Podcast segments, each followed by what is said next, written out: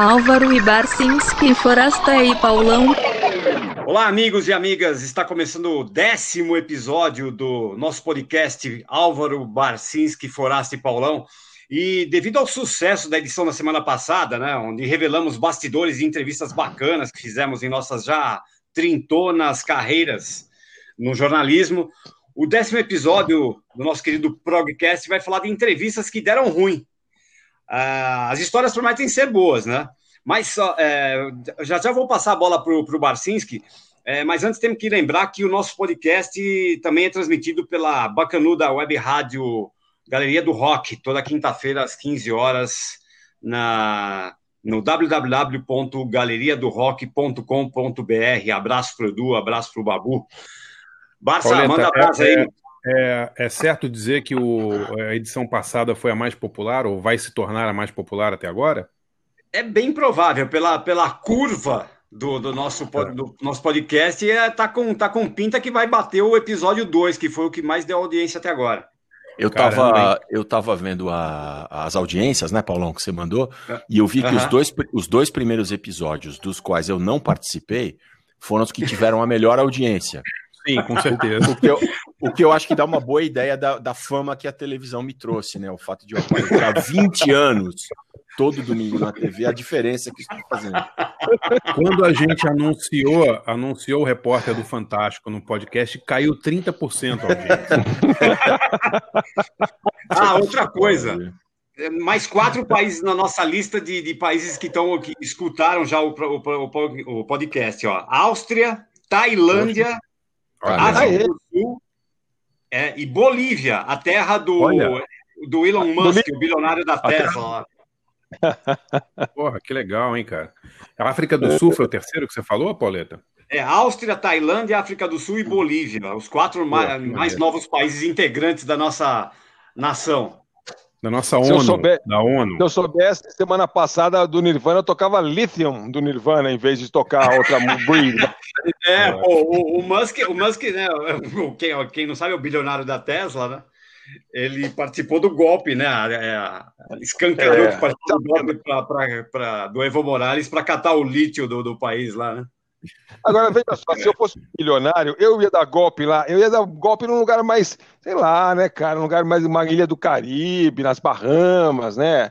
Uma ilha. Não, golpe na boca, velho. Pô, sei lá, esse cara. Esse Elon Musk é esquisito mesmo, né, cara? Fala, casou Pauleta, com a Grime. Ô, ô, Forasta, posso falar o que vai acontecer a partir de agora? Você é. vai ser cancelado no centro de São Paulo, não vai comer mais em nenhum restaurante boliviano Puta depois do que você falou agora. Ainda que nós estamos sair de casa, não posso ir lá nos restaurantes bolivianos lá. Desculpa, boliviano. Eu adoro a Bolívia, os hermanos hispanohablantes, estamos tamo junto, estamos junto. Na, na, Pô, vamos começar então. O, o, vai ser cancelado na Cancuta, né? É, exato. na feira lá. Na, fe na é. feira, é. Na é. feirinha ali, na, na é, não vai poder mais ir, correto. No Canindé. Mas, bom, vamos começar então. A, o, o tema é, é, entrevistas que deram errado, não é isso, Pauleta? É, as piores entrevistas, serviços que, que, que, deram, que deram errado, que não aconteceram, sei lá, histórias engraçadas de, de bastidores das piores entrevistas. Bom, o tema de hoje é entrevistas que deram errado. E eu acho que as entrevistas podem dar errado por vários motivos, né? Acho que a gente já você pode estar num mau dia e fazer péssimas perguntas, o entrevistado pode ser um puta num mala, pode acontecer várias coisas. Eu selecionei duas entrevistas aqui que deram errado é, por motivos diferentes, tá? A primeira é porque o cara era muito louco mesmo. eu, escolhi, eu escolhi a entrevista que eu fiz com o Didi Ramone. É, o Didi Ramone é sem dúvida nenhuma um dos caras mais loucos que eu já vi na minha vida. Louco mesmo, de verdade, assim, não é louco, maluco beleza, não é, não sei se é sequelado de tanta porcaria que tomou, mas ele é completamente fora da órbita, assim, fora da casinha, sabe? Mas e... alucinado ou nascido cara, Pauleta, louco? nascido louco, cara. Eu, eu fiquei a entrevista inteira eu fiquei pensando como que alguém pode ter aguentado 15 anos numa banda com aquele cara. Tipo, deu pra entender. Deixa eu contar só as circunstâncias da entrevista. O Didi morava, se eu não, me, não sei se na Europa ou na Argentina. Ele era casado com uma argentina chamada Eu- Bárbara. Eu ia perguntar, eu Ah. confundo, eu peço mil desculpas a vocês que são especialistas em Ramones, mas eu confundo os Ramones. Eu ia te perguntar justamente isso, se ele é o da Argentina. é o da Argentina, né? É, exato. Você é. com- É. Como assim você confunde os Ramones? eu só mas sei é quem é o verdade. Joey, os outros, Johnny, Joey, Didi, é, Mark, eu não sei quem é quem.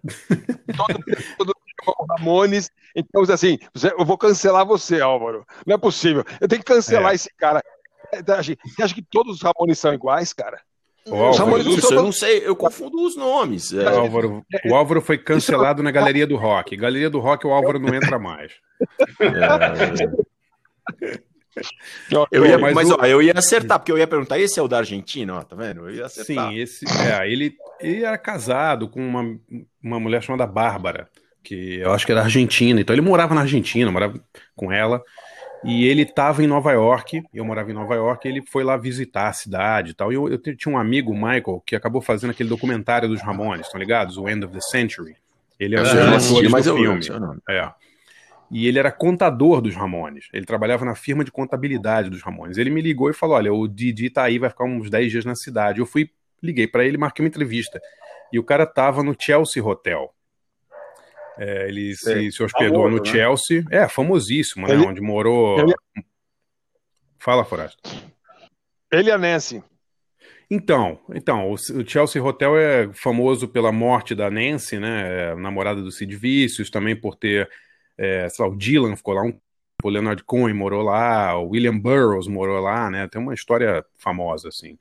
E aí eu fui lá no, no, no Chelsea entrevistar o cara achando que ia ser uma entrevista, assim, reveladora. E eu não sei se ele tinha algum problema de déficit de atenção, mas ele começava a contar as maiores histórias parava no meio e depois não tinha jeito de você voltar à história. O cara não lembrava do que ele tinha falado, sabe? A minha entrevista de hoje é parecida com essa, mas depois eu conto. Tem, Não, olha, então, tem, assim, numa. tem um, tem Fala. um livro, tem um capítulo do, de um livro do Oliver Sacks que tem um personagem assim. O Oliver Ah, é? Sacks era psiquiatra, então por razões éticas ele não dá o nome, né? Acho que ele era psiquiatra do Didi Ramone, pô, é Nova York. Pô, capaz mesmo. Não, vou te contar. Ele, ele, a gente tava falando do Chelsea, né? Eu falei, ah, esse hotel é famoso e tal, né? Foi, a gente estava num quarto que era perto do quarto onde o Sid tinha teoricamente matado a Nancy, né? Ou esfaqueado a Nancy e depois ela morreu. Aí ele falou assim, do nada, ele falou assim, não, não foi o Sid que matou a Nancy. Quem matou o Nancy foi o. Eu conheço ele, era o. Eu falei, quem? Quem? Aí nessa hora chegou, tipo, uma, a comida que ele tinha pedido, sabe? Tipo, ele pediu comida chinesa para umas 200 pessoas. Aí eu falei, aí a gente comeu. Aí eu falei, Didi, você estava me contando a história do assassinato da Nancy. Você falou que não foi o Cid. Eu falei? É, você falou que não foi o Cid. Você falou que você conhecia o cara que matou. Como é o nome do cara? Ah, sim, aquele traficante. Era o. Aí ele distraído com outra coisa e começava a falar de outra coisa. Entendeu? Ah, hoje a gente vai na festa de não sei quem e tal. E eu, porra, fala o nome do cara, porra, um furo mundial. A história do rock será mudada a partir de agora.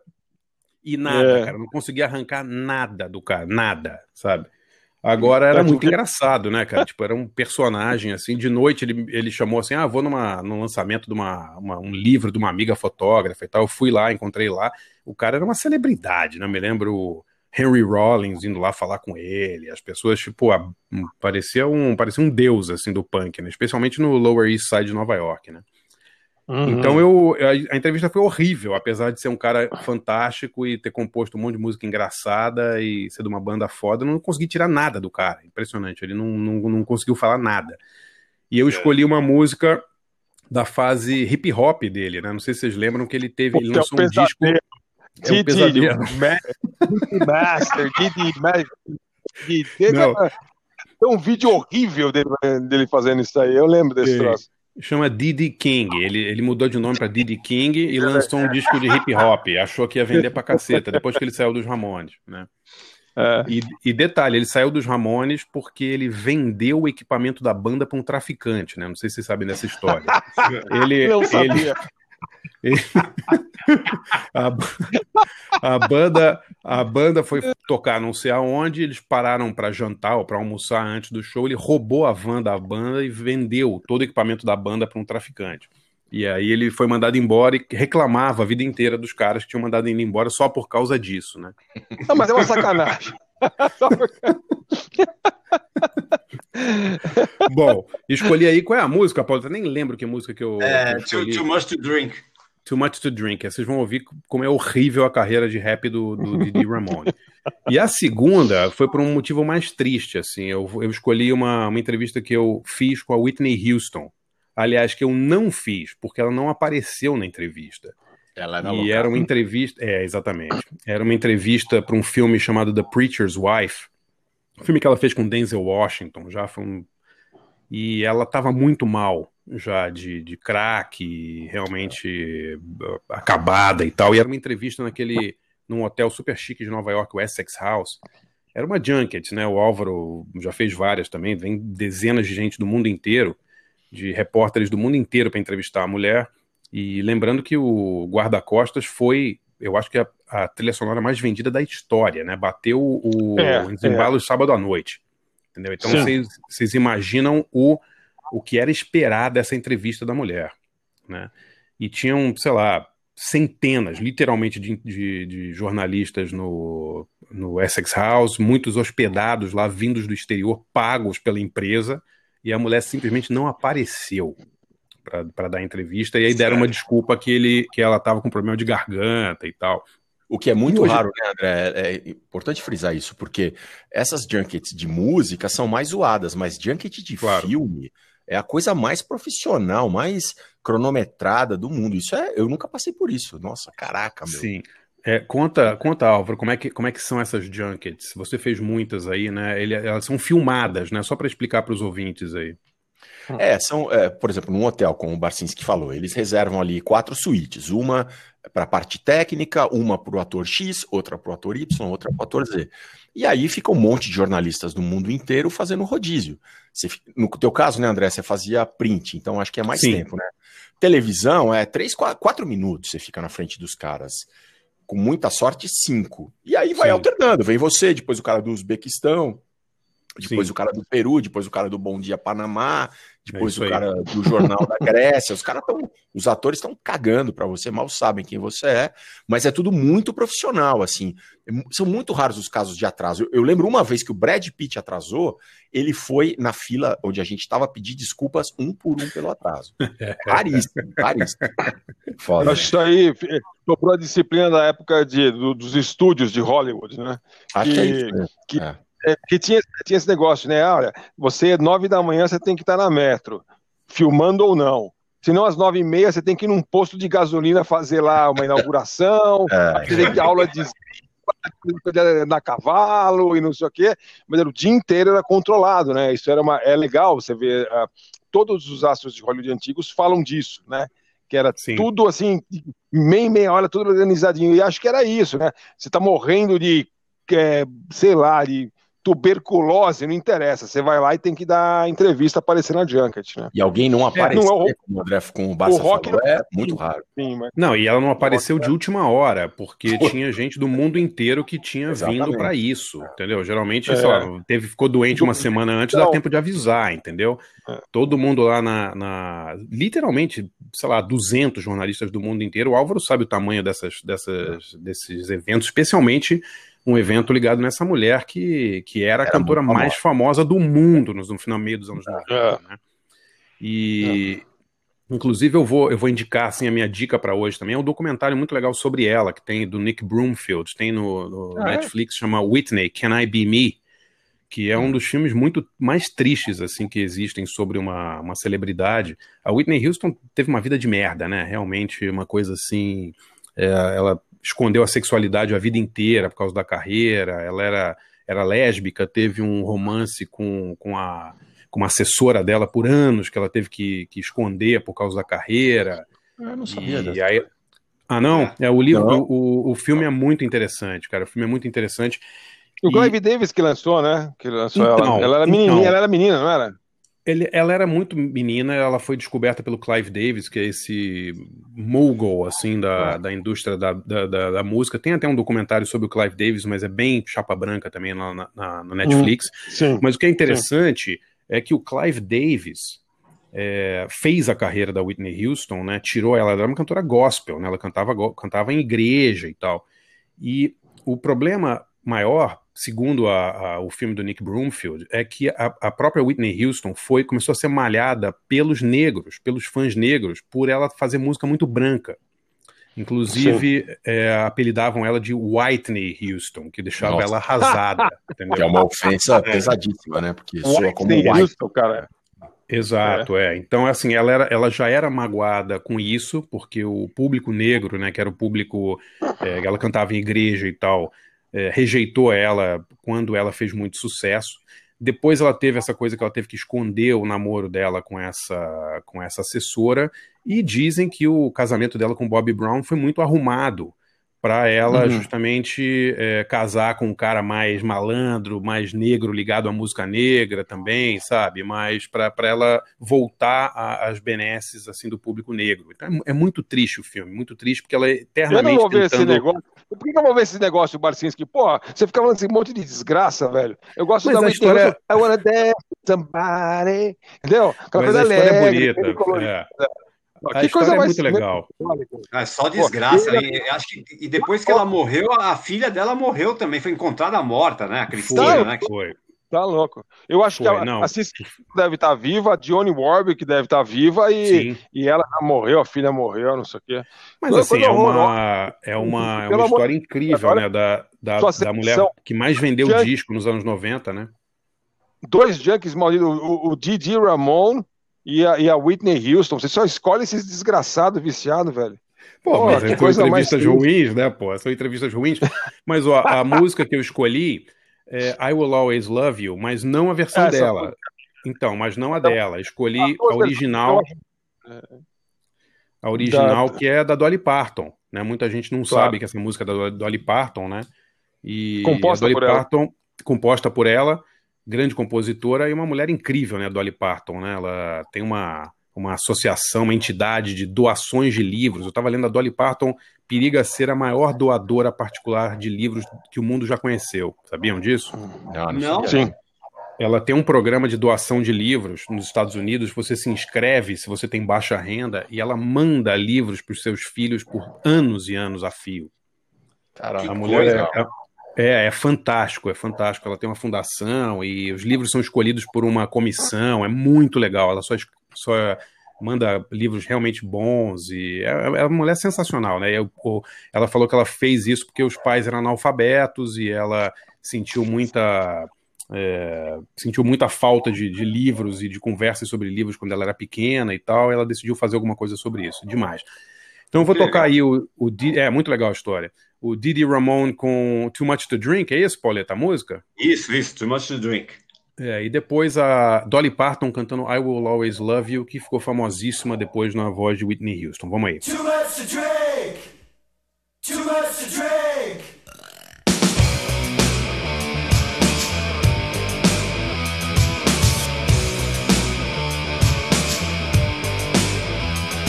For a minute there, I thought I had writer's block and I'd be taking my jewelry to the pawn shop. I was so distressed, my life was a mess. I needed a new rap, baby doll was in the nest. Max was being oh so quiet, there was tension in the house, we couldn't hide it. I was sitting there thinking of a caper, but no new rhymes appeared on the paper. I was getting real edgy, and then the devil said, Yo, why don't you have a little drink? It might help you to think. It might make a new rap come into your head. Baby doll wouldn't know she's still in bed.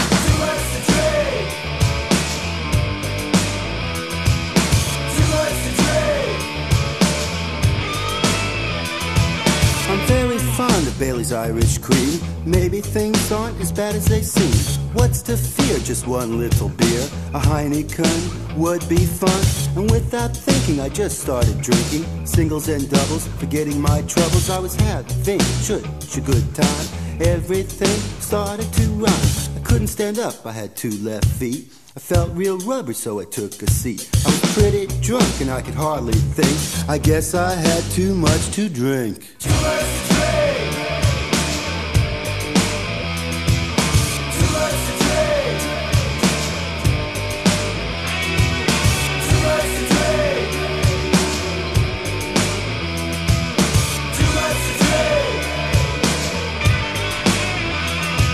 I know I'm in trouble and I'm miserable. The birds are singing and I feel like hell. I better get up and brush my teeth, make myself something to eat, and leave those bottles up on the shelf and become my old self. No more liquor, I ain't gonna blow it. From now on, I'll be the sober poet. No more whiskey, no more gin, cause one ain't enough and neither is ten. No more whiskey, no more gin. You just get in trouble when you're having too much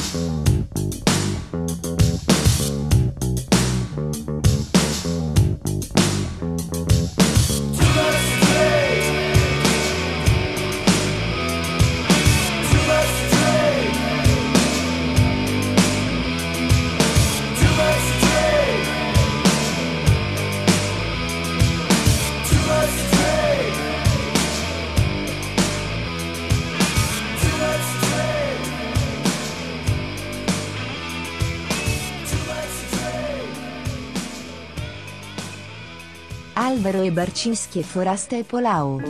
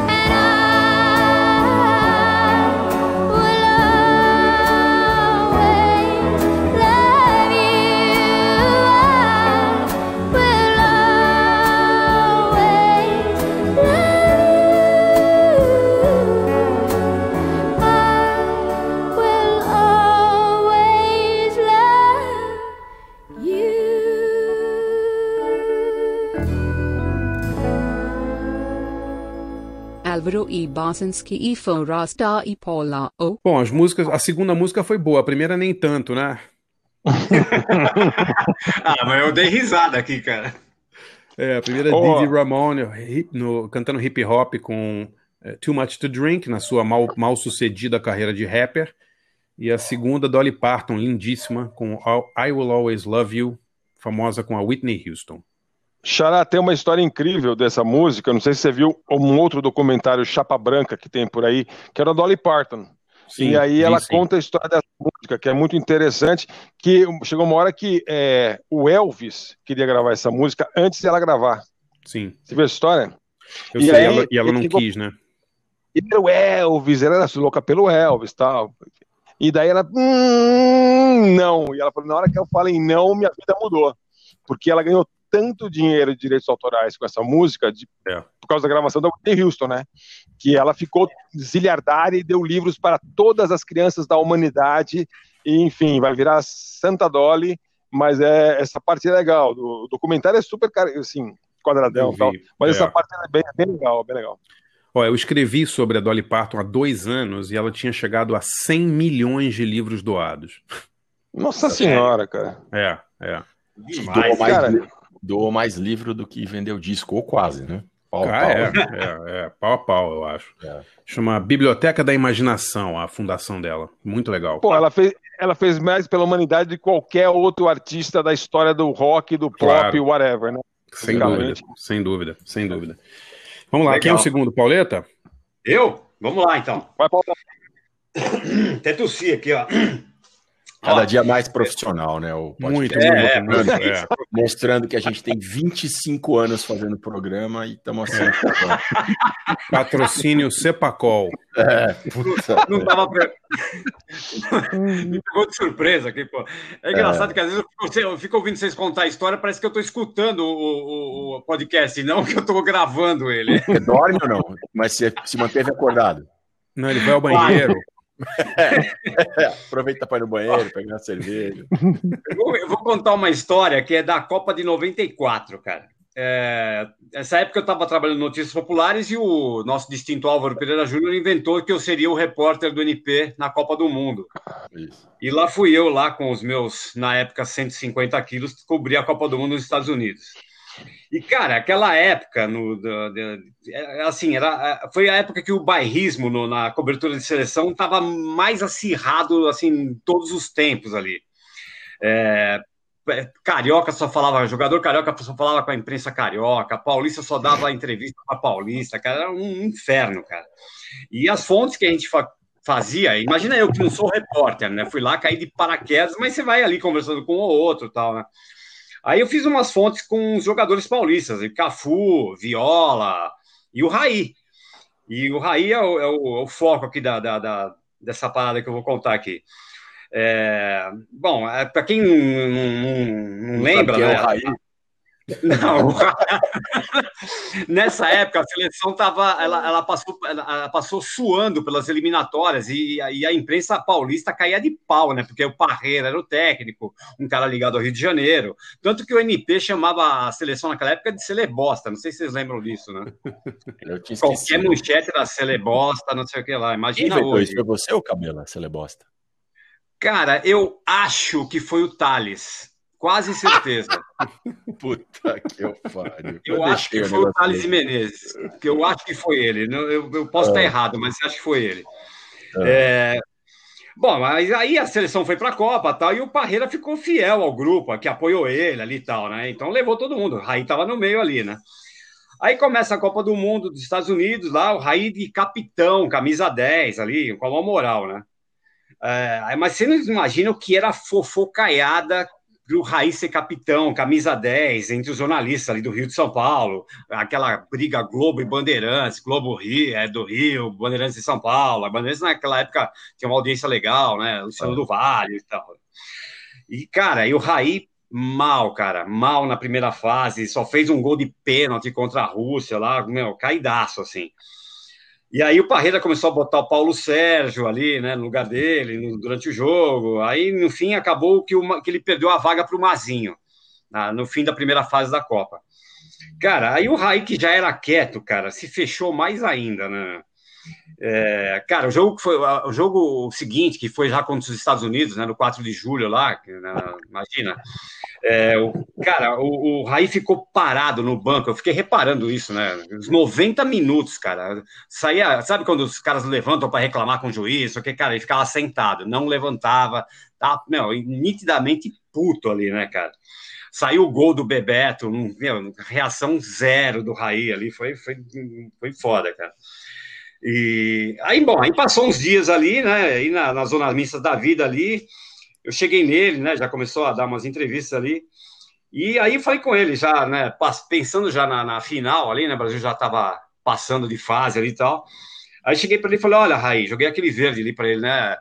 Precisando fazer umas entrevistas aí para já né, marcar umas entrevistas para depois da, da, da, final ali, né, ganhando ou perdendo, né, para falar um pouco, né, da, da, resumir um pouco um depoimento e tal. Ele falou, não, beleza, é, assim, é, já esperando que o Brasil fosse perder, né, para ele detonar, né, fui no cara que, meu, tava com a mágoa ali, né, exalando ali, né. Aí na final, depois do Tetra, né, Brasil ganha tal, Raí passa na zona mista com uma puta cara de enterro ali, né, e, e com fone de ouvido ali. Aí eu cheguei nele, né? Falei, Raí, vamos conversar? Rapidinho ali e tal, né? Lembra que ele falei aquele depoimento ali depois do teto e tal? Puta, aí ele deu aquela refugada violenta ali, né? Pediu desculpa, ele é educado pra caramba, né? Um cara muito bacana, né?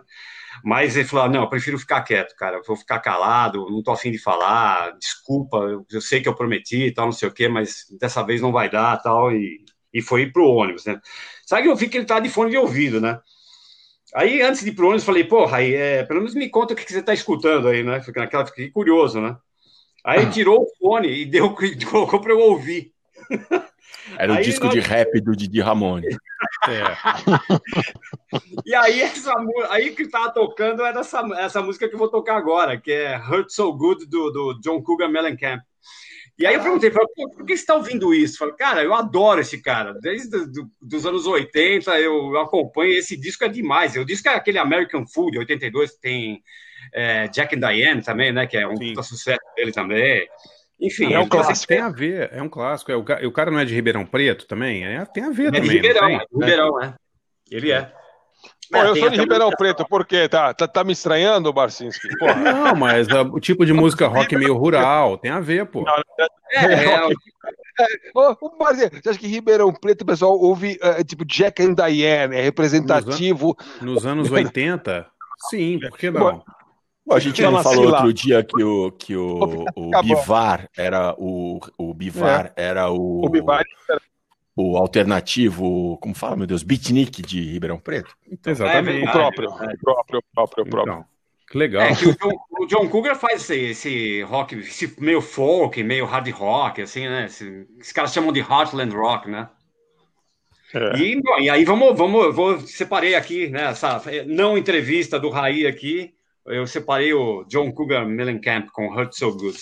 E depois, cara, é, vamos falar da, da, da, fase do garagem de novo ali. Cara, em 2001 tava rolando várias apresentações legais de, de, de, de gente que ia lá no, no, garagem tocar ao vivo, né? A gente falou do Yamakula outro dia, nesse mesmo, nessa mesma fase teve a Cat Power, teve um monte de gente legal que foi tocar lá. Aí aparece a chance de, de, de, de ter o, aquele Nébula, né? Eu vou chamar, eu vou falar Nébula, né? Eu é Nébula. É, é Nébula mesmo, né? É Nébula é, mesmo. Não é Nébula que fala? Acho que deve ser Nébula, não é? É, eu acho que é Nébula. É, bom, enfim. É, que, é. Vamos, falar, vamos, falar, vamos falar em português, é que é mais fácil. Nebulosa, é uma questão nebulosa. aí, bom, aí aparece o Nébula lá, que vai ia fazer uma excursão no Brasil e tal.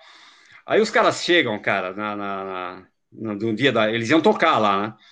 É, não sei se o Bacinski lembra disso, cara. Eles chegaram, claro. eles, eles, tinham tocado um, um, dia, dois antes, em Goiânia, naquele Goiânia Nós Festival. Sério. Os caras chegaram, vieram de van para São Paulo direto para o estúdio, cara. Pauleta, Pauleta é. vamos fazer uma é. correção. Não era uma van, era uma, um van de cachorro quente, cara. Era, era uma... um, um, deles, um deles veio de Goiânia de costas, andando de costas, sabe? Era Cara, uma daquelas sério? vans que. É, é, tipo de que. Era uma Towner, Towner. É, tipo uma Towner, é, tipo. É. É isso mesmo, é isso mesmo, bem lembrado. E assim, sem banho nenhum, usando todas as drogas que eles tinham direito. Meu, cara, eles entraram no estúdio sem saber onde eles estavam, cara. Sério, eles tocaram na, naquele esquema burocracia.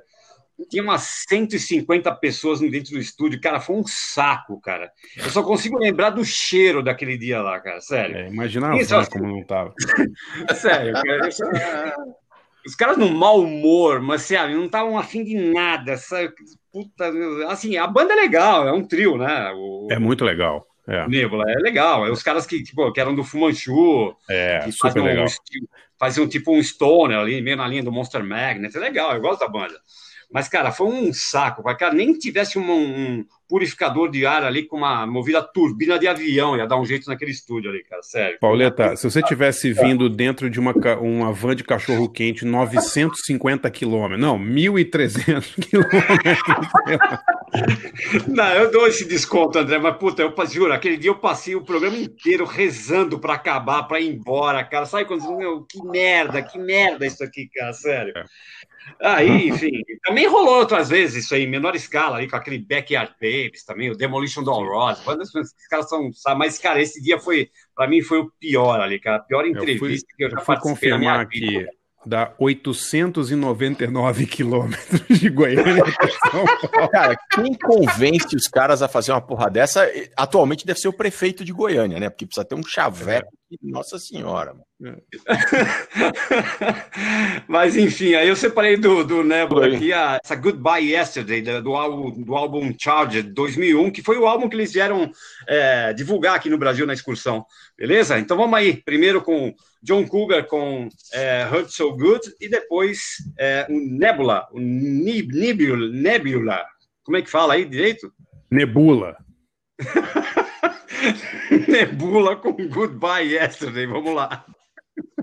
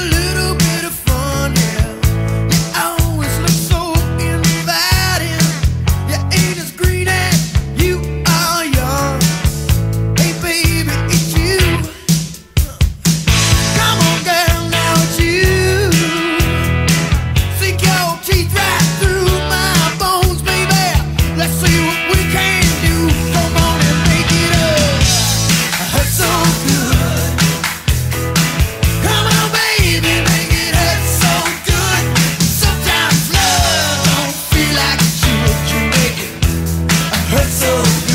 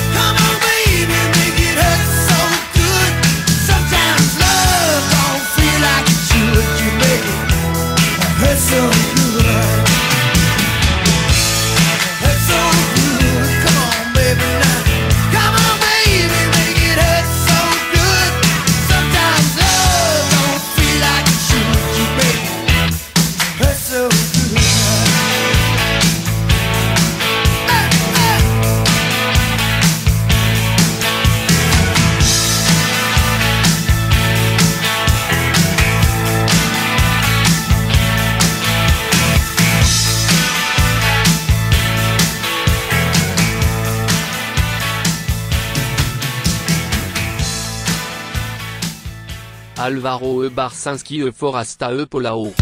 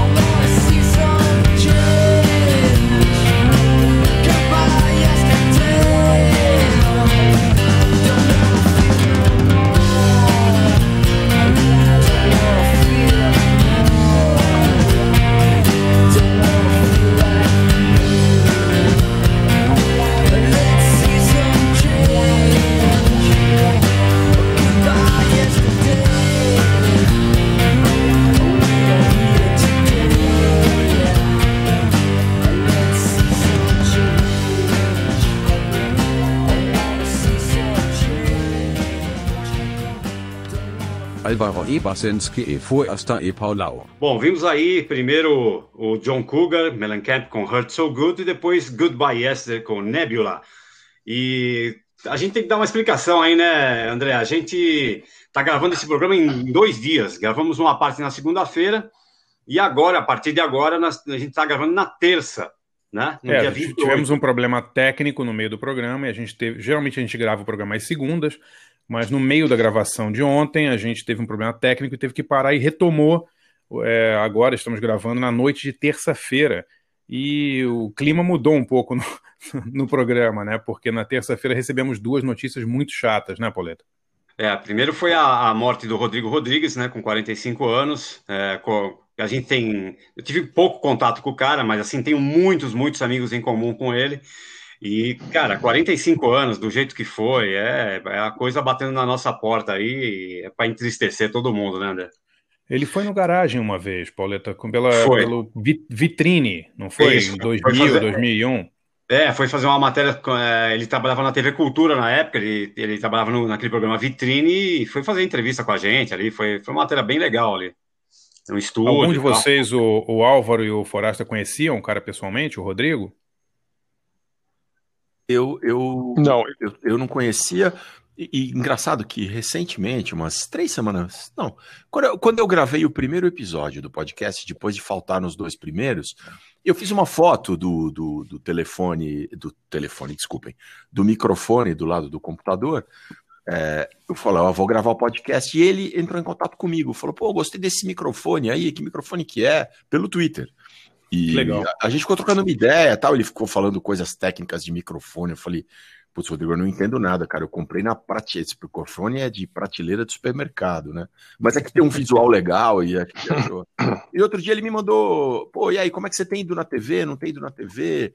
Eu precisei ir, ele me falou eu, eu precisei ir para pegar uma coisa no figurino. Enfim, mas eu, eu não conhecia, nunca, nunca tinha. Acho que eu nunca tinha visto pessoalmente, mas a gente andou trocando uma ideia aqui pelo, pelo Twitter. Eu E não aí, conhecia também, agora eu, eu fiquei impressionado hoje, assim, eu não, vocês sabem que eu não entendo nada de esporte, não curto esporte, não- muito menos jornalismo esportivo, não sei nada. Assim, impressionante quanta, quantas, quantos amigos eu tenho que estavam assim muito tristes, que conheciam ele muito bem, ou conheciam mais ou menos e eh, não teve um, não teve um para falar um lado, cara, assim, não é só porque o cara morreu. Você vê que era uma coisa muito verdadeira, muito espontânea, assim, muita gente muito, muito triste. É, e gente de, de vários, vários segmentos, várias caras, assim. É, foi uma- um dia bem, bem triste desse ponto de vista. Muita gente, enfim, chorando a perda aí dele, um cara super jovem muito querido. E do É, rock, eu né? acho que ele banda- tinha. É, e ele tinha uma, uma aparência assim, de ser um cara muito legal, né? As pessoas gostavam dele. Tinha aquele programa na ESPN que ele fez do, dos boleiros lá, né? Pô, resenha, É, né? é, ele fez um Que era- resenha, ele fazia o bate-bola, ele trabalhou um bom tempo na ESPN lá. É, E, aí depois pena, ele, realmente. acabou, ele foi para a Gazeta, ele fez alguns programas lá de música, inclusive, passavam no domingo à noite, e depois aí ele acabou indo para o Sport TV. Acho que foi em janeiro do ano passado, janeiro de 2019, ele foi para a Globo, Sport TV ali. É uma É, tristeza. O, o E é Júnior, muito- né, o, o comentarista. É muito Oi, fala. Não, não, tô falando que assim, é muito duro porque ele, ele como muitas outras pessoas, estão morrendo porque tá andando na rua. Eu ando na rua com máscara, só as pessoas verem que eu tô de máscara, vêm direto na minha direção. Assim, não tem um desgraçado para desviar um centímetro, cara, sabe? É. Isso aí é uma lavagem cerebral que pegou e eu não sei se foi isso que pegou ele ou não, mas é, infelizmente ele e muita gente jovem, sabe, que não é grupo de risco, não é nada, tá pagando o pato para não falar dos que são grupo de risco, né? Claro. É.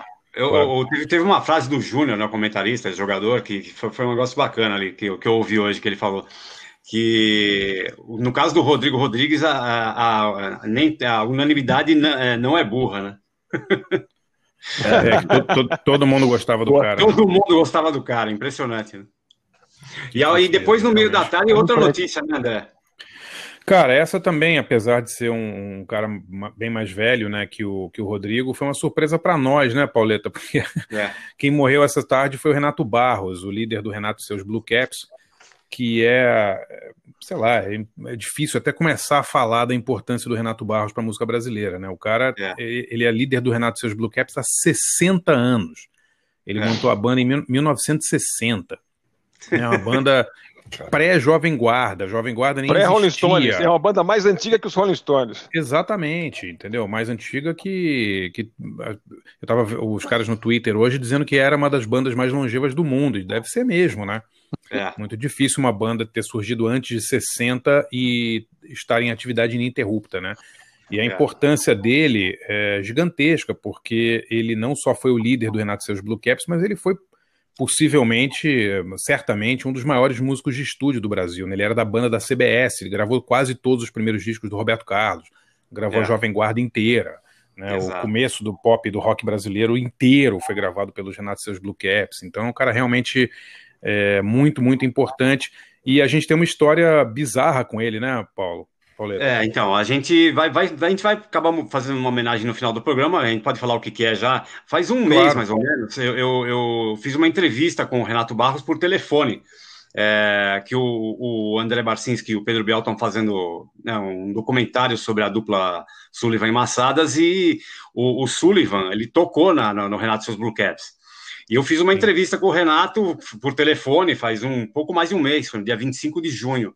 E, pô, foi um puta alto astral, cara super animado, assim, já tiozinho já, ele, tem, ele tava com 76 anos, né? Sete e meia. É, é. E tava nativa, né, cara? Ele tava parado por causa da pandemia, né? Mas contou histórias legais. Aí eu separei um trechinho, a gente vai falar um, mostrar um trechinho dessa entrevista no final aí. E tocar Que uma música incrível, dele né? também. Dia É. 20, 25 de junho você está entrevistando o cara, 26, 28 de julho ele está morto. É inacreditável, né? É, ele, ele teve uma. Ele morreu por causa de uma dissecção na, na- da horta, né? É, que, puta, teve, foi- teve que fazer uma cirurgia super delicada.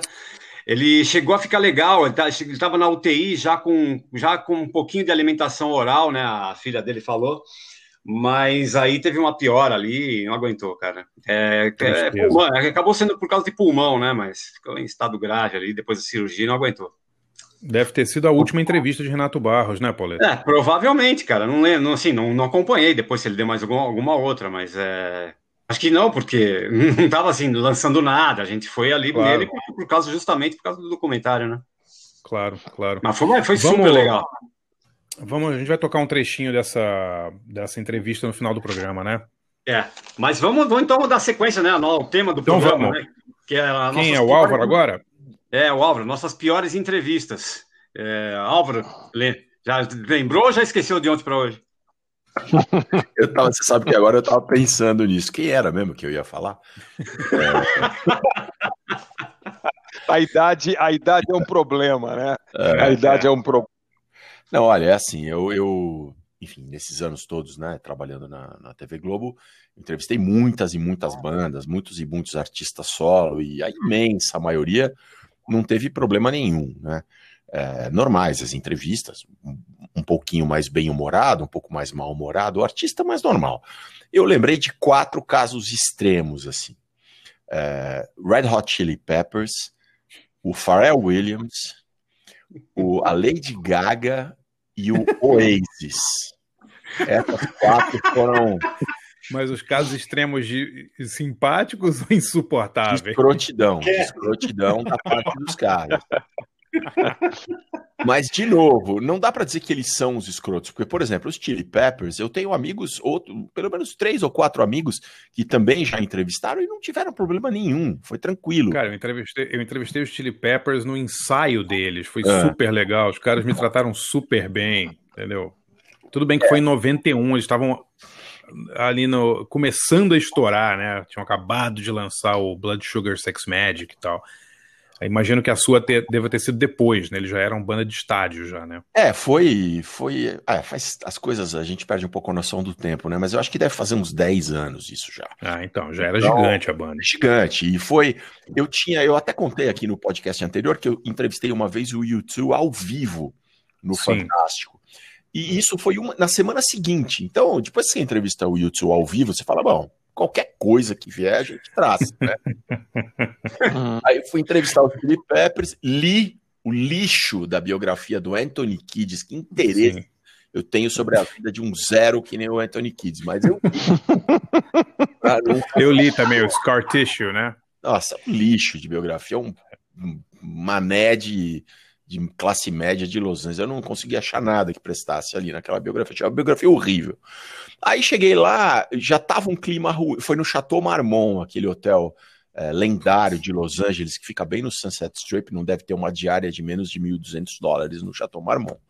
Aí chegou, tava um clima ruim, a banda tava num clima ruim e tinham prevendo que ia ser complicada essa série de entrevistas, tinham chamado a mulher que é responsável por organizar as entrevistas da Madonna, que também não é Nossa. É. conhecida por ser uma pessoa fácil. Então, já tava um clima ali de que o clima não tá, de que a coisa não tá boa, né? Era um disco, acho que era um disco, era a volta do Frustiante, o guitarrista drogado, alucinado, que, que ele não estava na entrevista para mim, mas as entrevistas que ele deu para outras pessoas, incluindo o Lúcio Ribeiro, nosso amigo que estava lá nessa também, ele ficou deitado, ele se recusou a levantar. É, Aí, bom, sentei lá com a banda, eles tinham ido no- na noite anterior num show daquela Rilo Kiley, né? Sim. E estavam Uhum. falando desse show e ficaram 10 minutos falando desse show sem nem olhar na minha cara. Então, eles não tiveram nem oportunidade de não gostar de mim, porque eu não falei nada, eu sentei lá. Tava o Flea, o Anthony Kiddis e o Batera, o Chad, né? É, eu lembro deles três, não sei se tava mais alguém, algum músico, sei lá. Bom, enfim, não olharam na minha cara. Aí eu comecei a perguntar: olha, Anthony, na sua biografia você disse tal Eu não disse tal coisa. Não, Anthony, eu li, eu acabei de ler ontem, tá anotado aqui. Não, eu não falei. Aí eu tinha lido que iam fazer um filme sobre a vida do Darby Crash, aquela figura lá do punk de Los Angeles, né? Ah, eu- e eles eram da mesma, da mesma cena, né? Aí eu lembro que eu perguntei, ah, como é que vocês sentem? Vocês eram os caras que traziam a novidade, mas hoje vocês são caras é, que estão fazendo parte da história já do rock de Los Ah, ah, ah, que pergunta, não entendi nada. Aí o, o Flea ainda tentou responder, eu levantei e fui embora. Eu não. Sério, assim? É, levantei e fui embora. Aí essa entrevista nunca foi pro ar. Aí que era 20 minutos, né, que a gente teria. E eu, com uns 15 assim, eu levantei e não falei tchau, não falei obrigado, nada. Levantei e me retirei da entrevista. Ah, foi você que saiu da entrevista. Legal essa saída, hein? Gostei, cara. É, eu levantei e fui embora. Acabou ali, Claro. o, Flea, acabou de falar ali sobre o Darby Crash, eu levantei. Acho que eu falei ok, alguma coisa, mas não falei thank you, não dei a mão pra ninguém, levantei e fui embora. Você foi para Los Angeles, foi para Los Angeles, os Chili Peppers e deu uma assim de diva, isso. Ah, eu vou embora, não gostaram de mim. É isso? Ah, não foi que isso. beleza. Isso é a, sua, a sua profissionalismo. saída, Álvaro, a, sua, a, sua, a sua saída da entrevista deve ter resultado na, na, na queda de três discos na venda, né? Eu não lembro se eles estavam promovendo disco, show, o que era, mas. Ah, devia estar, devia Eu estar. faço isso há muitos anos, né, gente? Eu conduzo essas coisas com muito profissionalismo. E ali, realmente, era um clima que não tinha o que fazer. Você pergunta uma coisa, começam a rir. Dos 15 fora. minutos que a entrevista durou 10, eles passaram conversando entre eles, sem olhar na minha cara. É que eu vou. Insuportável, né? E maltrataram outros jornalistas também, e, e tanto que no dia seguinte é, a gravadora mandou flores para a mulher que organizou o Junk, agradecendo por ela ter aguentado aqueles malas, né? Sério, É. cara. Eu não lembro, Agora, eu não lembro se eu cheguei a editar, mas a gente não. A gente. Eu não lembro se eu cheguei a editar e não foi pro ar, mas não foi pro ar porque não tinha, não tinha o que tirar dali. Sério. E vocês sabem que o, o, Dar- o Darby Crash que você citou aí tem uma das Aham. histórias mais tristes, né, de, de música também, né? Porque ele era um cara muito perturbado, assim, que cometeu suicídio. É, ele cometeu que suicídio. Ele cometeu suicídio e foi uma coisa meio. Ele meio que encenou o suicídio, ele escreveu coisas na parede e tal, porque ele, ele achava que ele ia ser, tipo, insensado, assim, depois de morrer, né? Só que ele se matou um dia antes da morte do John Lennon, cara. Sério, cara. Ele se matou no dia 7 de dezembro de 80. De 80. Então, toda, toda a matéria que saiu depois assim foi eclipsada pela, pela morte do Lennon no dia seguinte. Quer dizer, nem para nem pra aparecer né, do jeito que ele queria, né? No final, um grande finale para a vida dele, ele conseguiu, né? É, foi. Enfim, então teve essa, teve essa, mas assim, como você falou, foi super legal. O Lúcio entrevistou o Fruxante, o Fruxante se legou a ficar em pé, né? Deu a entrevista deitado, mas a entrevista rolou. E eu conheço outras pessoas que entrevistaram uma amiga minha, Elaine Basti, recentemente entrevistou, recentemente não, mas alguns anos entrevistou e ela tinha acabado de ter filho. O Anthony Kiddis super se interessou por ela ser mãe e tal, enfim. É, acho, que, acho que o Zeca Camargo também entrevistou e foi ótimo, mas nesse dia comigo foi esse horror, assim, foi barra pesada mesmo, assim. É mesmo? É, então, Caramba. E, o- e engraçado, o Frustiante, que é o mais louco deles todos, dá entrevista mais ou menos direito, né? E os outros três não falarem, né? É, foi, sei lá, não sei qual era o clima dominante. Eu não sei nem se essas coisas hoje eh, ainda são feitas, porque é uma época que pegava bem o rockstar ser escroto, ser do Sim, mal. é. Hoje, com o risco de, sei lá, a pessoa ir para uma rede social e, É, e, e- e contar a real dos bastidores do show business, né? É verdade. Sim. Deve ter mudado isso aí, deve ter mudado. É, eu acho que sim. Na, acho que- na, era, na era do cancelamento. É? É, Que coisa, né? Imagina se, imagina se os caras fazem isso com uma repórter mulher, entendeu? Imagina, você é, macho, entendeu? E, e branco. Mas imagina se o cara faz uma, uma- barbaridade assim, uma, uma grosseria com alguém que, ainda mais se for alguém que seja, enfim, minoria, puta, queimou, acabou a carreira, cara. É verdade. E aí acho que, acho que hoje deve ser a noia, deve ser muito maior. E, e aí, Álvaro, Faz fica a sentido. pergunta: que você vai tocar Red Hot Chili Peppers, é isso? Não, eu, dei um, eu procurei dar um jeito de tocar sem tocar. Aí eu. Eles têm aquele cover, eles têm aquele cover do. Do, do Hendrix Fire, né? E é bom que dura pouco, são só dois minutos e pouco.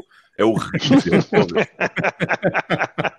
Aí a gente, a gente toca aí pra, pra passar logo. Eles destruíram a música. A banda de merda. E a, e a segunda, qual é?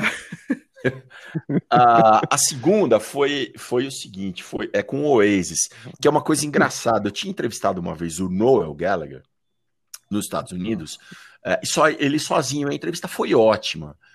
A única coisa estranha foi que ele, tipo, a poltrona em que eu tava ficava assim a 15 metros da poltrona em que ele tava. Eu precisava berrar as perguntas, porque acho que ele não queria se contaminar. Já era, o dis- era o distanciamento. né? É, É, já- o pioneiro do distanciamento social. E, e- e aí, enfim, eu também eu sempre achei o Oasis uma banda horrível, nunca suportei nada de Oasis. É horrível, é horrível, realmente. Não tem Chata. opção. é. Aí, bom, enfim, mas foi ótima a entrevista. Ele é um puta nerd de música, a gente ficou falando, foi super tranquilo.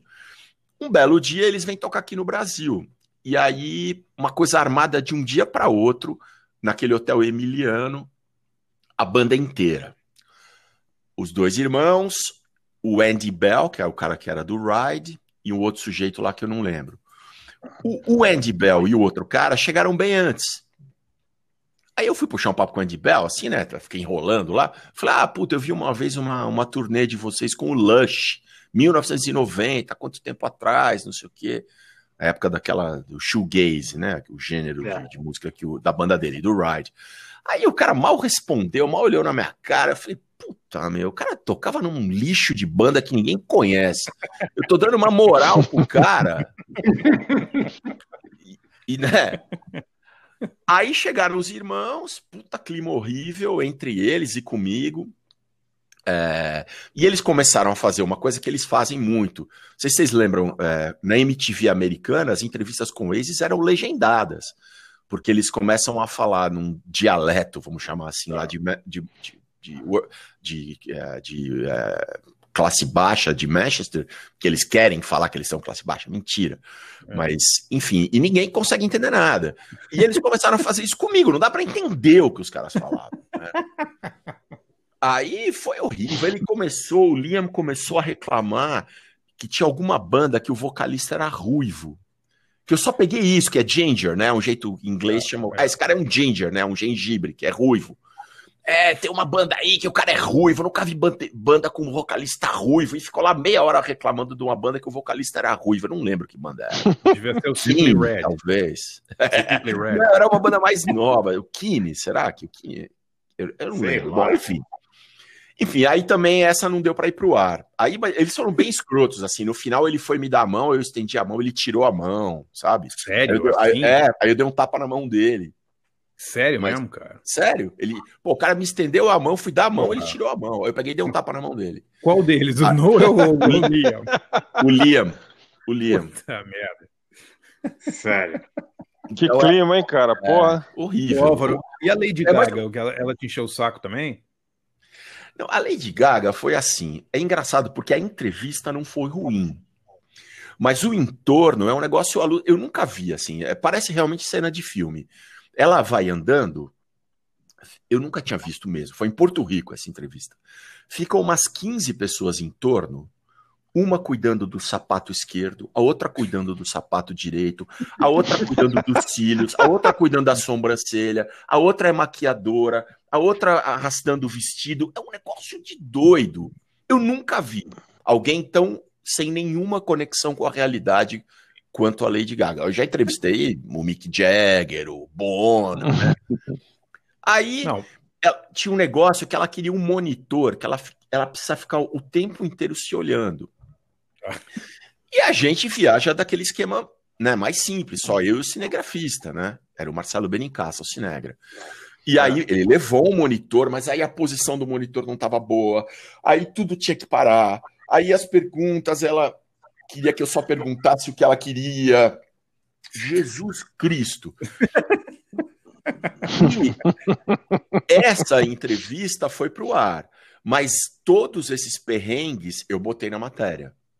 Porque o Benincasa tinha deixado uma câmera só para ter imagem de apoio bem aberta, que pegava eu e ela. Era numa entrevista normal, seria só para ter um plano de corte. Mas aí a gente acabou pegando essas loucuras dela e dos 500 mil assessores, tudo nessa câmera. E eu botei na matéria.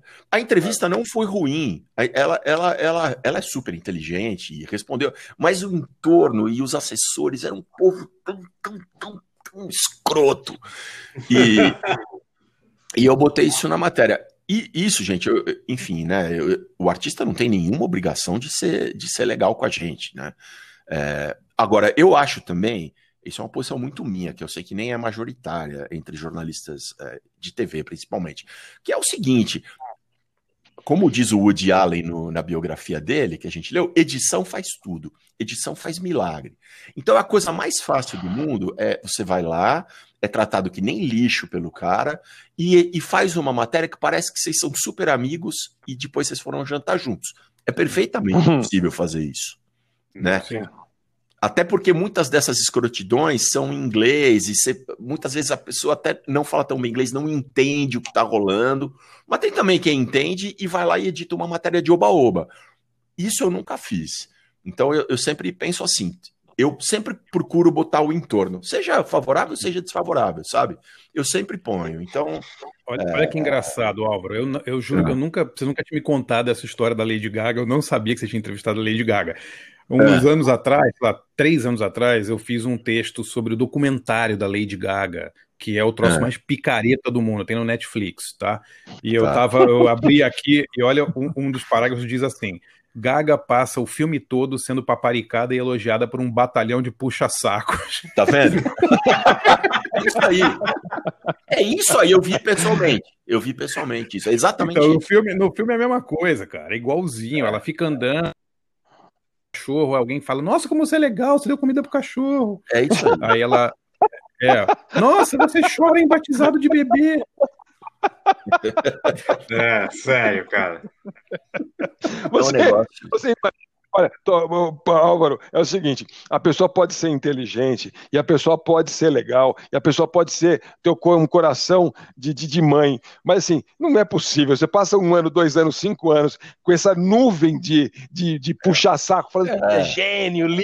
Você vai virar um idiota insuportável, escroto e, e, que- e vampiro. Não é possível, né, cara? O ser humano não é, feito para ser tratado assim, né? É, E não- né? acho que, acho que E, a... e Al- Álvaro, Álvaro, deixa eu fazer a, a mesma pergunta. Você vai tocar o Oasis, é isso? Não, eu dei um jeito de não tocar o Oasis. Tocada pra onde? Como na banda, na época, tinha o Andy Bell, que também era do Ride, é, eu selecionei a música mais conhecida do Ride, que é aquela veio mais conhecida por nós e por 10 pessoas em Camden Town, né? Conhece? É aquela Vapor Trail, mas uma versão é, bem, é quase acústica, né? É uma versão bem, é, sei lá como dizer isso, porque não é acústica, semi-acústica para uma rádio americana, para a KEXP. É bonita a versão. Que já é nessa, nessa, nesse retorno dele de, de uns É, dois, é. três anos aí, né? Isso, isso, isso. Já é pós É. Oasis, já são Uhum. eles, velho, eles velhos, isso. É. Legal. Então, então, o jeito de, de tocar. Ah, e só, só completando, eu falei do Pharrell Williams também, né? O Pharrell Williams não foi comigo, foi com o empresário. Eu acho que foi em Los Angeles ou San Diego, não lembro. era ele tava abrindo pro, pro Gorilas. Aí acabou o show dele, o cara, o empresário lá falou: ó, espera no trailer. A hora que o Pharrell Williams entrou no trailer, ele falou: What the fuck is this? Is this a fucking trap? Ele não sabia de uma entrevista marcada. Aí ele, ele respondeu três perguntas em pé, numa má vontade do cacete, e era um, ele vinha tocar aqui. E era um evento que acho que a Globo também estava era envolvida no evento e precisava ir para o ar. Aí não, não foi, no Fantástico não deu para ir para o ar, a matéria de tão ruim que ficou. É, aí a gente fez uma versão curtinha, né, mais adequada para o jornalismo diário, aí com algum conteúdo e tal, aí foi, entrou no Jornal da Globo essa versão curta. Foi o que deu para fazer. Sério, cara. Maravilha. Então quem a gente vai ouvir então aí? Então a gente vai Oasis ouvir- e Red Hot Chili Peppers. É, não, Ride. É, é, Fire do Jimi Hendrix, um cover horrível que os Chili Peppers fizeram, que dura pouco, e depois Vapor Trail com o Ride, que é uma banda que ninguém conhece, mas eles acham que eles são a segunda maior banda do mundo depois do Oasis, é, tocando o, o única música menos desconhecida deles, Vapor Trail. Mas é bonito, é bonito.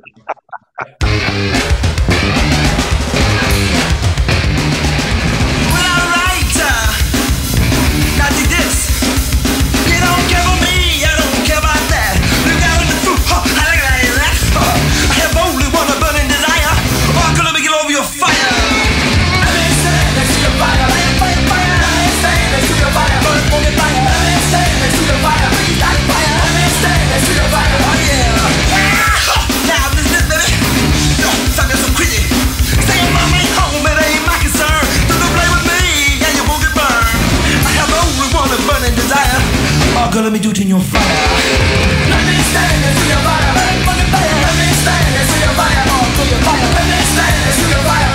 Let me stand next to your fire, yeah. Oh, move over, over, let Mr. Huckleberry take over.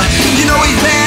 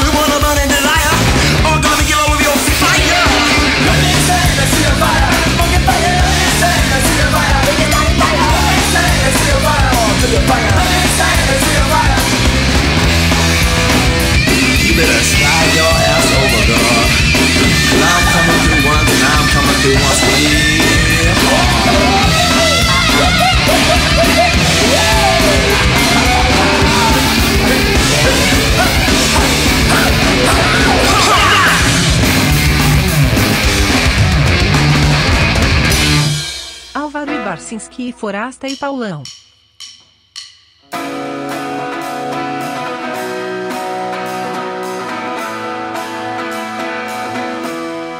First you look so strong,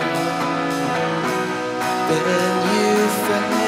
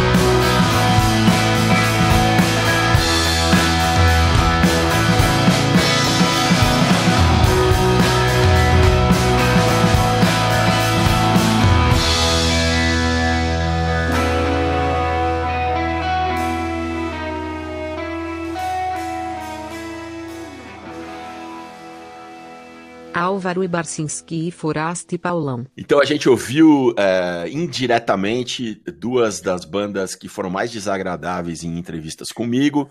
Primeiro foi Fire, do Jimi Hendrix, do Peppers, e depois foi é, Vapor Trail com o Ride, porque o Andy Bell do Ride foi também do Oasis, que foi uma outra banda que teve uma entrevista comigo bastante problemática.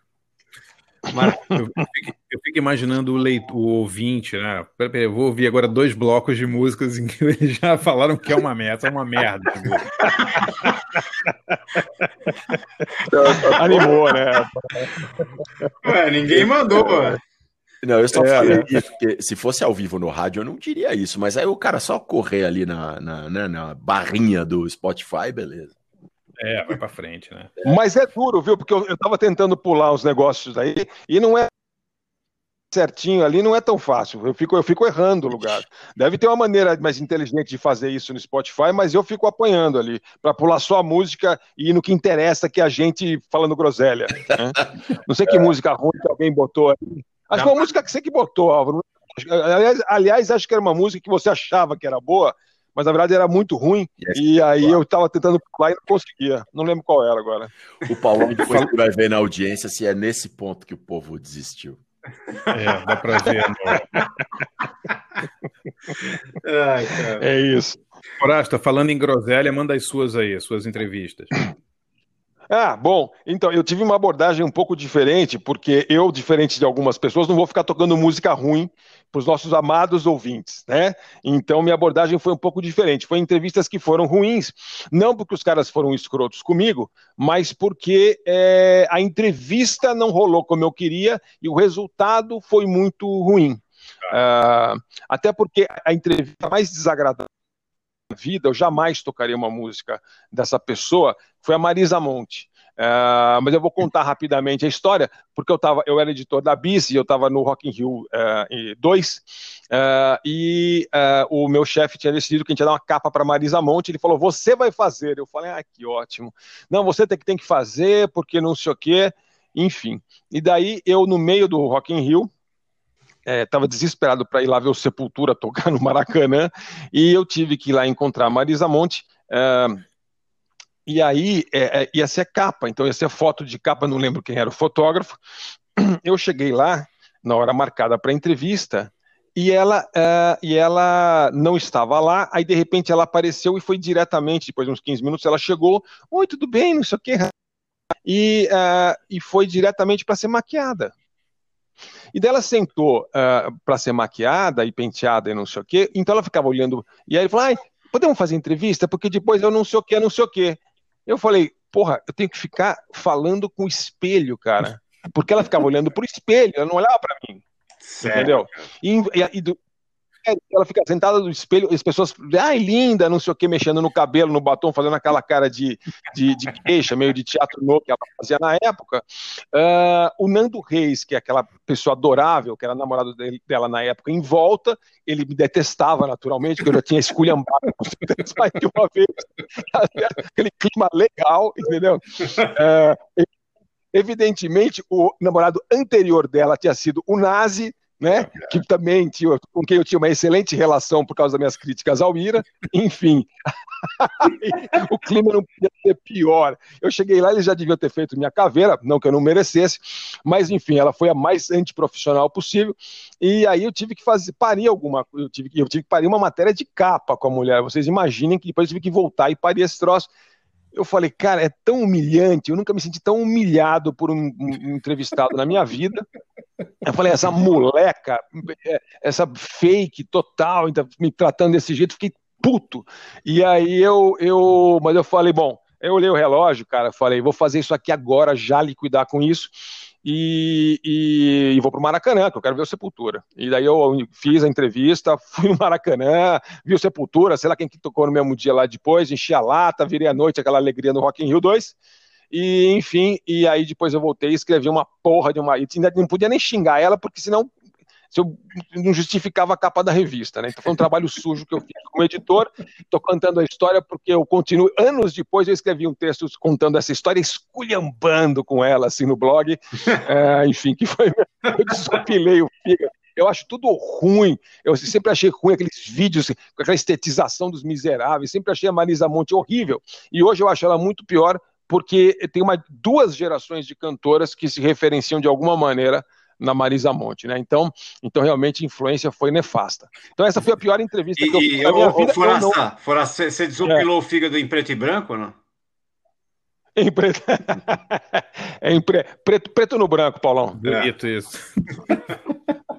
Preto é, no branco. É esse o momento, Álvaro. É esse o momento que, que o público para. Esse é o momento. Perdendo mais ouvintes, né? Mas, enfim, mas essa foi a pior entrevista da minha vida. Eu não vou tocar nenhuma, nenhuma música dessa desgraçada aqui, que é muito, realmente, ninguém merece. Agora, é, as duas entrevistas que eu fiz, que eu, que, eu, que, eu, que eu gostaria de ter feito muito melhor, de ter tido, de ter sido um melhor entrevistador e, e de ter sido mais capaz, e eu não fui, e, e eu não consegui. Depois ficou muito ruim, o resultado também depois ficou muito ruim. Ah, as duas foram é, uma, uma, uma, uma, uma mais dolorida para mim, foi do Raul Seixas. O Raul, eu sempre gostei muito do Raul desde criança, é, e foi o primeiro cara, pessoa famosa que eu vi de perto quando eu mudei para São Paulo. E um dia eu fui na padaria, assim, no primeiro, segundo ano de faculdade, eu fui na padaria perto de casa e estava o Raul lá comendo, é, tomando cerveja e comendo polenguinho no meio da tarde, assim, bem pequenininho, todo mirrado. E eu não tive coragem de falar com ele porque eu fiquei muito starstruck, assim, sabe? Aquele negócio, puta, é o Raul Seixas, cara. Não era um cara da minha geração, mais ou menos, era o Raul, né? É. Enfim, e, e eu, eu sempre fui um péssimo é, repórter e um péssimo entrevistador. Uh, e eu não sei incomodar as pessoas também quando eu, tenho, quando eu entrevisto. Eu sei incomodar em outras situações, mas é. Mas aí, aí mas então o Raul tinha essa relação assim, pô, o Raul, né, cara?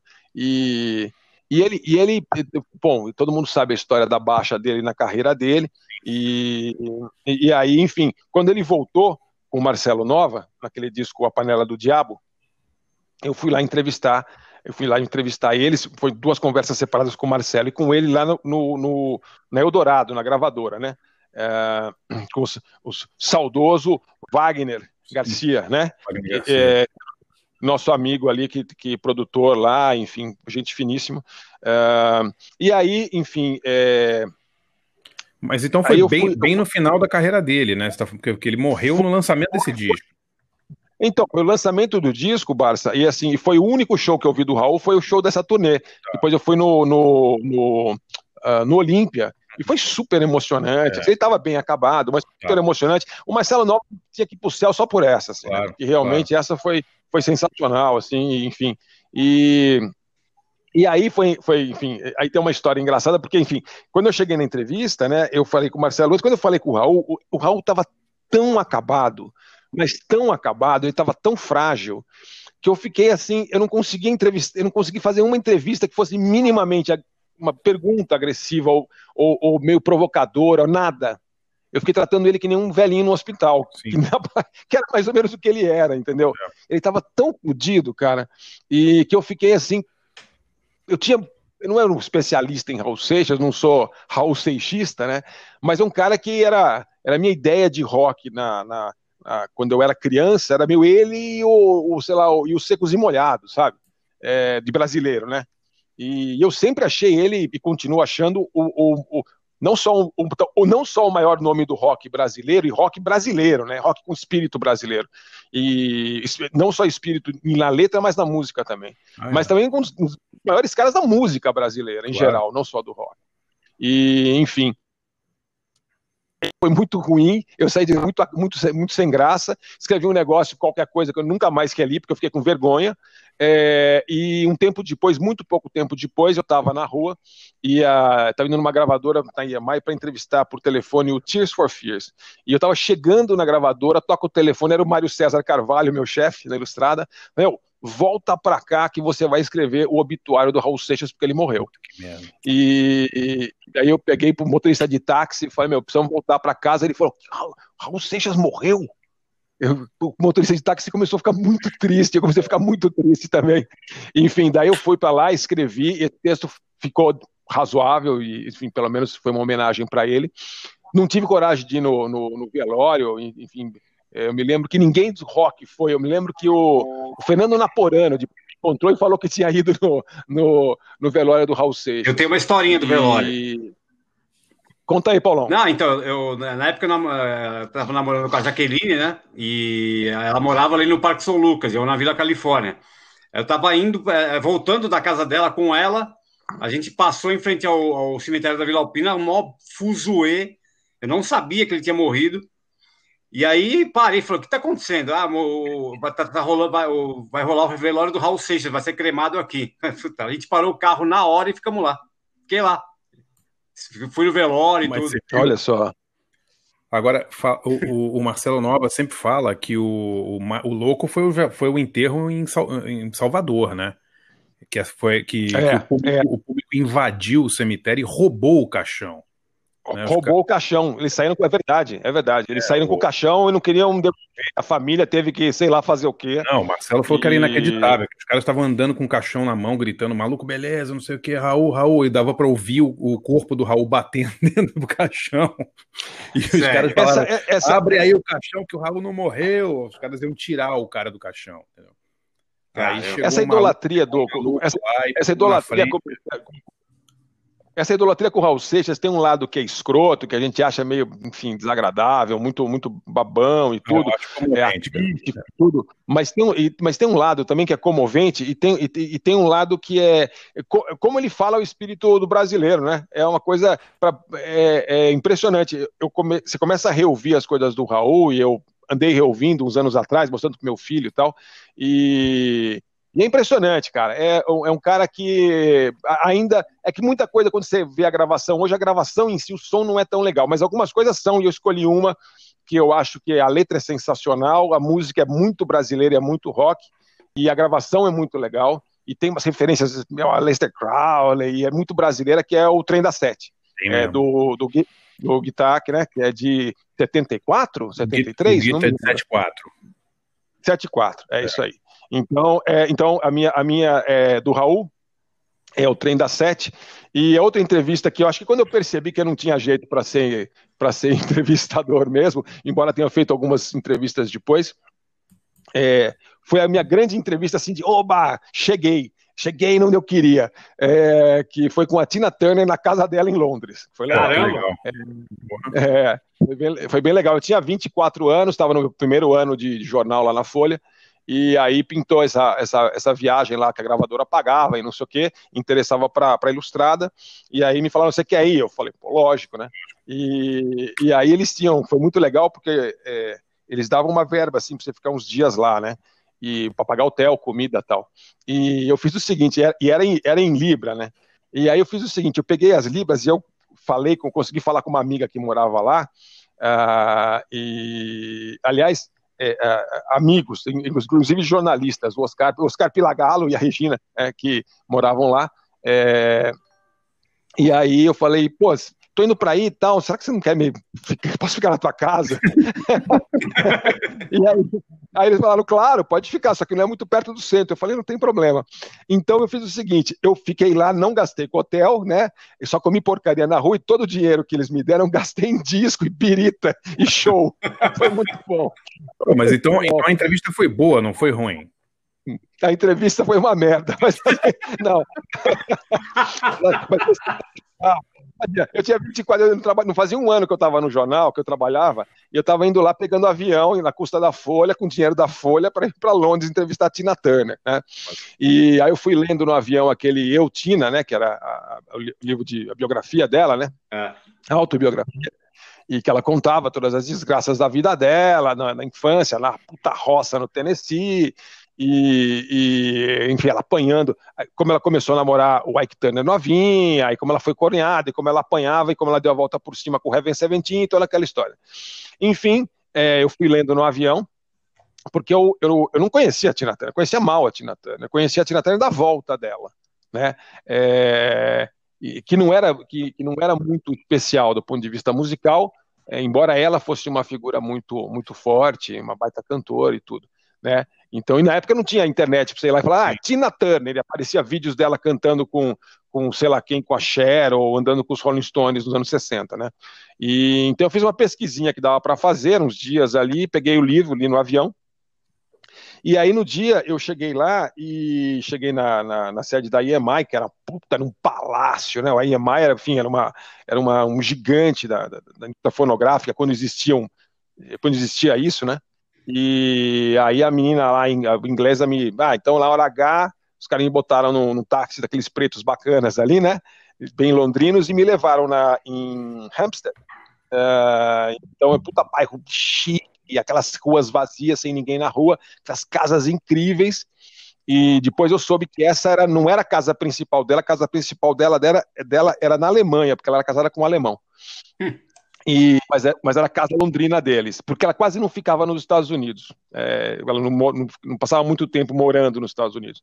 Sim. E, enfim, a gente chegou na casa dela, e aí na parte de baixo, aquelas casas bem inglesas bacanas, então tinha uma, uma, uma escadinha para baixo, assim que você entra, tinha uma puta porta, você entrava, e tinha um, um espaço, que eu não sei se era um espaço só para ela fazer esse tipo de coisa, mas assim, todos os discos de ouro e platina dela estavam na parede, tipo uns 80 sabe? É, e aí, puto lugar bonito, agradável, tinha uma jukebox tal, não sei o quê. E daqui a pouco entra a Tina Turner, que na época eu achei que era, puta, essa coroa tá demais, tá maravilhosa, puta perna, aquele capirucona, tal, gostosésimo, assim. E eu fui ver agora, ela tinha acho que 49 anos na época. Eu tenho 55. hoje, hoje ia ser uma menina para mim, ia ser muito nova para mim.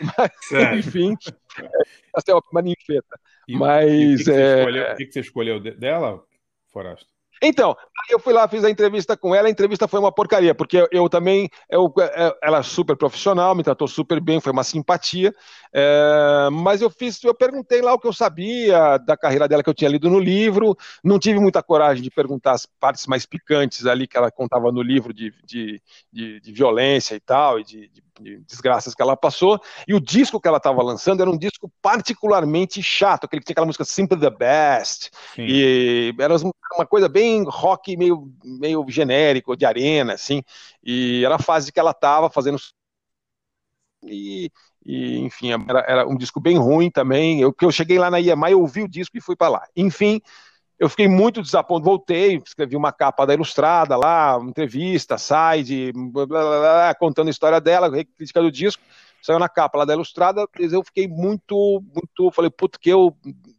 desperdicei, de um lado eu desperdicei a, a entrevista, do outro eu não desperdicei a viagem, né? então, enfim, tenho boas memórias dessa entrevista é, por causa disso. Então, eu escolhi uma música que não é da, da volta dela, né, do, dos, nos anos 80, não é das músicas mais, mais. É uma música famosa dela, mas não é uma das músicas mais famosas dessa fase, e não é da fase dos anos 60 também, é, com o Ike, é do finzinho é, da relação dela com o Ike, é, um dos últimos, últimos hits que eles fizeram juntos, e é uma música que ela escreveu.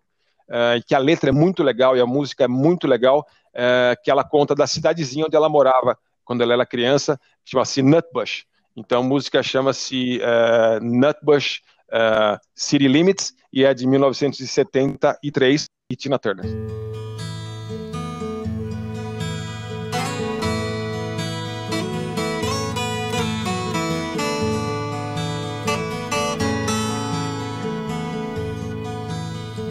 Oi, oi o trem Vem surgindo de trás das montanhas azuis, olha o trem. Oi, olha o trem. Vem trazendo de longe as cinzas do velho Eon.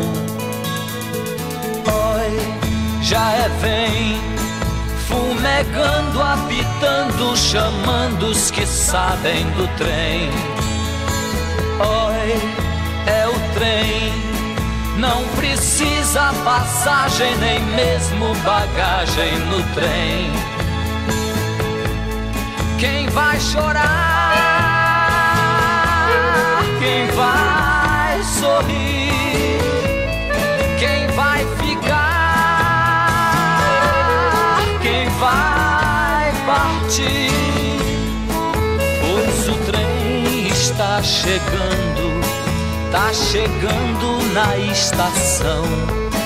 É o trem das sete horas é o último do sertão. Do sertão. Oi, olha o céu. Já não é o mesmo céu que você conheceu, não é mais. Vê, oi que céu. É um céu carregado e rajado, suspenso no ar. Vê, é o sinal, é o sinal das trombetas dos anjos e dos guardiões. Oi, lá vem Deus, deslizando no céu entre brumas de mil megatons. Oi, braços e abraços com bem num romance astral.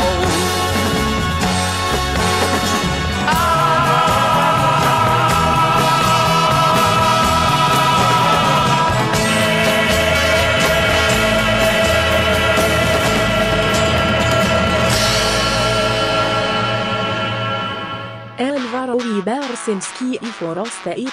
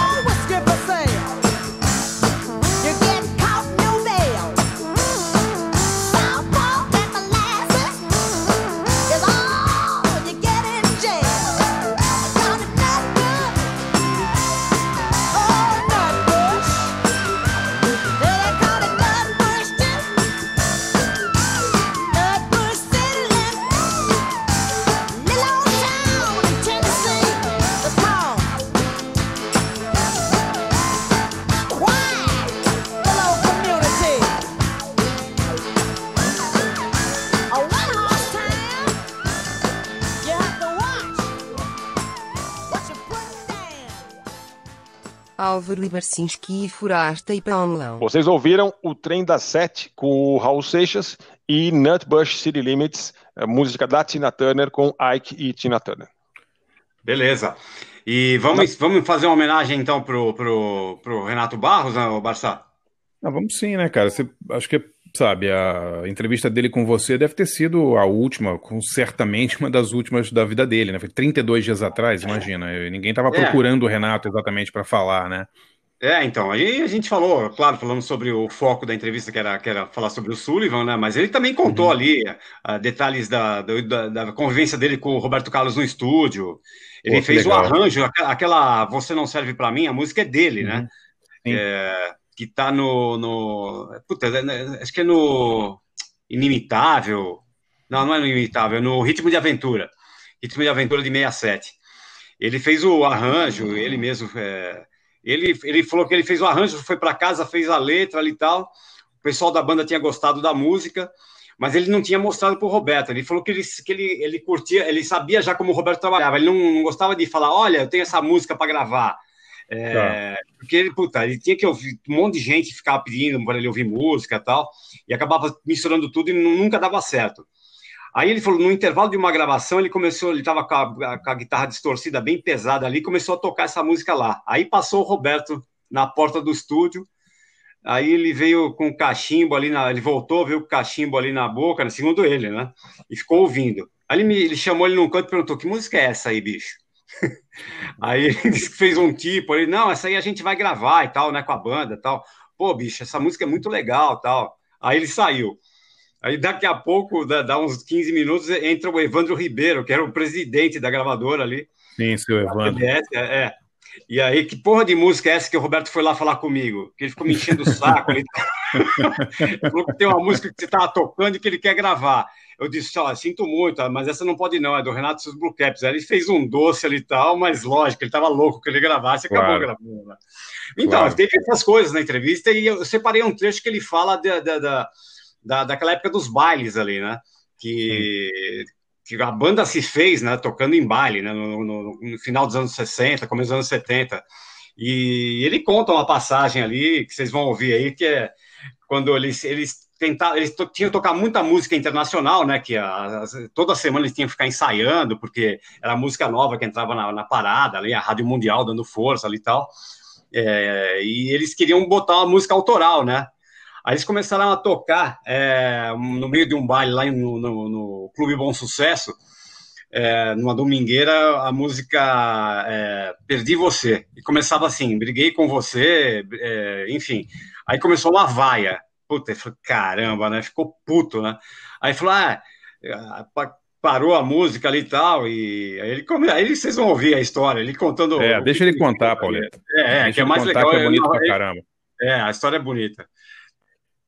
Depois a gente emenda com Perdi Você, que é a música que ele, que, em questão aí, da, que ele fala aí da- da- nessa passagem aí da, da entrevista. Que provavelmente Encerra- foi talvez a última aí.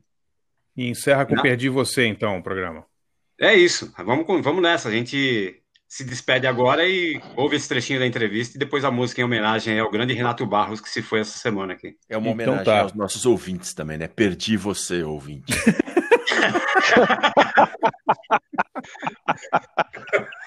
Valeu aí. Valeu, gente. Até Falou, galera. Valeu. Até mais. Então tá. Valeu, DJ. Tchau, tchau. Fica Obrigado, aí, DJ. Fica aí, com o grande, fica aí com o grande Renato e seus Blue Caps, a entrevista e depois Pô, a música. demais ouvir o Perdi Renatão. Você. Três minutos de sensacional. Renatão e Perdi Você. Valeu. Tchau, um abraço. Alvaro e Barcinski e Forasta e Polao. E assim, vocês tocavam o quê? Quatro horas, cinco horas por noite? Rapaz,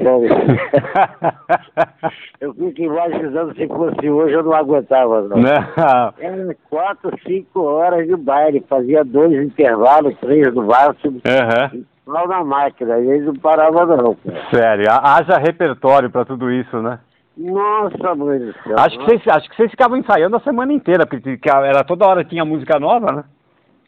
Pois é. Agora, e tem, tem uns fatos engraçados, sabe, cara? É.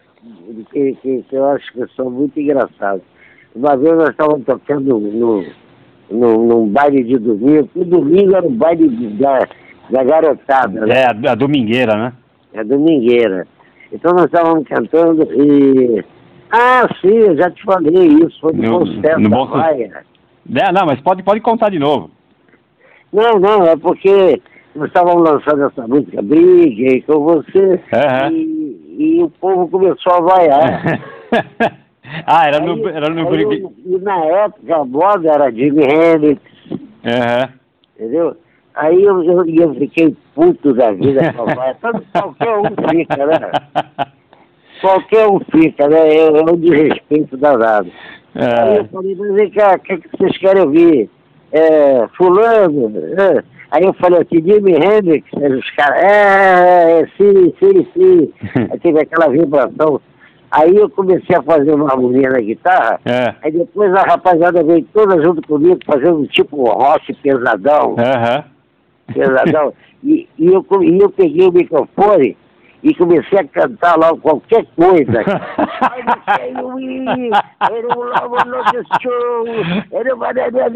E aquele monte de cara tudo vibrando, vibrando, vibrando. Nem sabe. eu que eu falei assim, seus babacas, essa música ele tá fazendo agora. Tocando um negócio sem pé nem cabeça ali, achando que era Jimi Hendrix. né? É, é, ele, e pra você ver como é que é. Foi muito legal isso, foi muito legal, É. marcante. É, é, que engraçado, né? E, e- e que, assim, é, no começo ali, quando vocês, come, vocês começaram, vocês tocavam só música in- internacional, né? Acho que depois, mais pro, pro começo da década de 70, que vocês começaram a colocar as músicas próprias também no repertório, né? É, porque, como eu estou te falando, a, a, a- a nossa realidade era baile. É. A gente, a gente não gostava muito de fazer show, porque na verdade era um negócio, era a comodidade de você não ter que viajar. E a realidade do Rio de Janeiro era fazer baile. Aham. Então nós começamos a fazer baile, tá, tá, tá, tá, tá. E no baile você tinha que, é, é, tinha, na época, né, tinha que fazer internacional, não tem jeito. É, é, é, tinha até a força da Rádio Mundial também, né? Que, que, A Rádio Mundial, a Rádio Tamoio. Aham. Então era, era, era um negócio, o Big Boy. Uhum. Big É. Boy, Big Boy. grande- É, então e era tudo aquele momento ali. Um momento, mas eu, mas eu, eu adorava aquele momento. Eu também gostava de música estrangeira, né? É, todo mundo gostava, né? Eu, eu curti muito essa época. Alvaro Ebersenske e Forster e Paulau. Briguei com você, lhe magoei até lhe fiz chorar. Uma ilusão, eu vi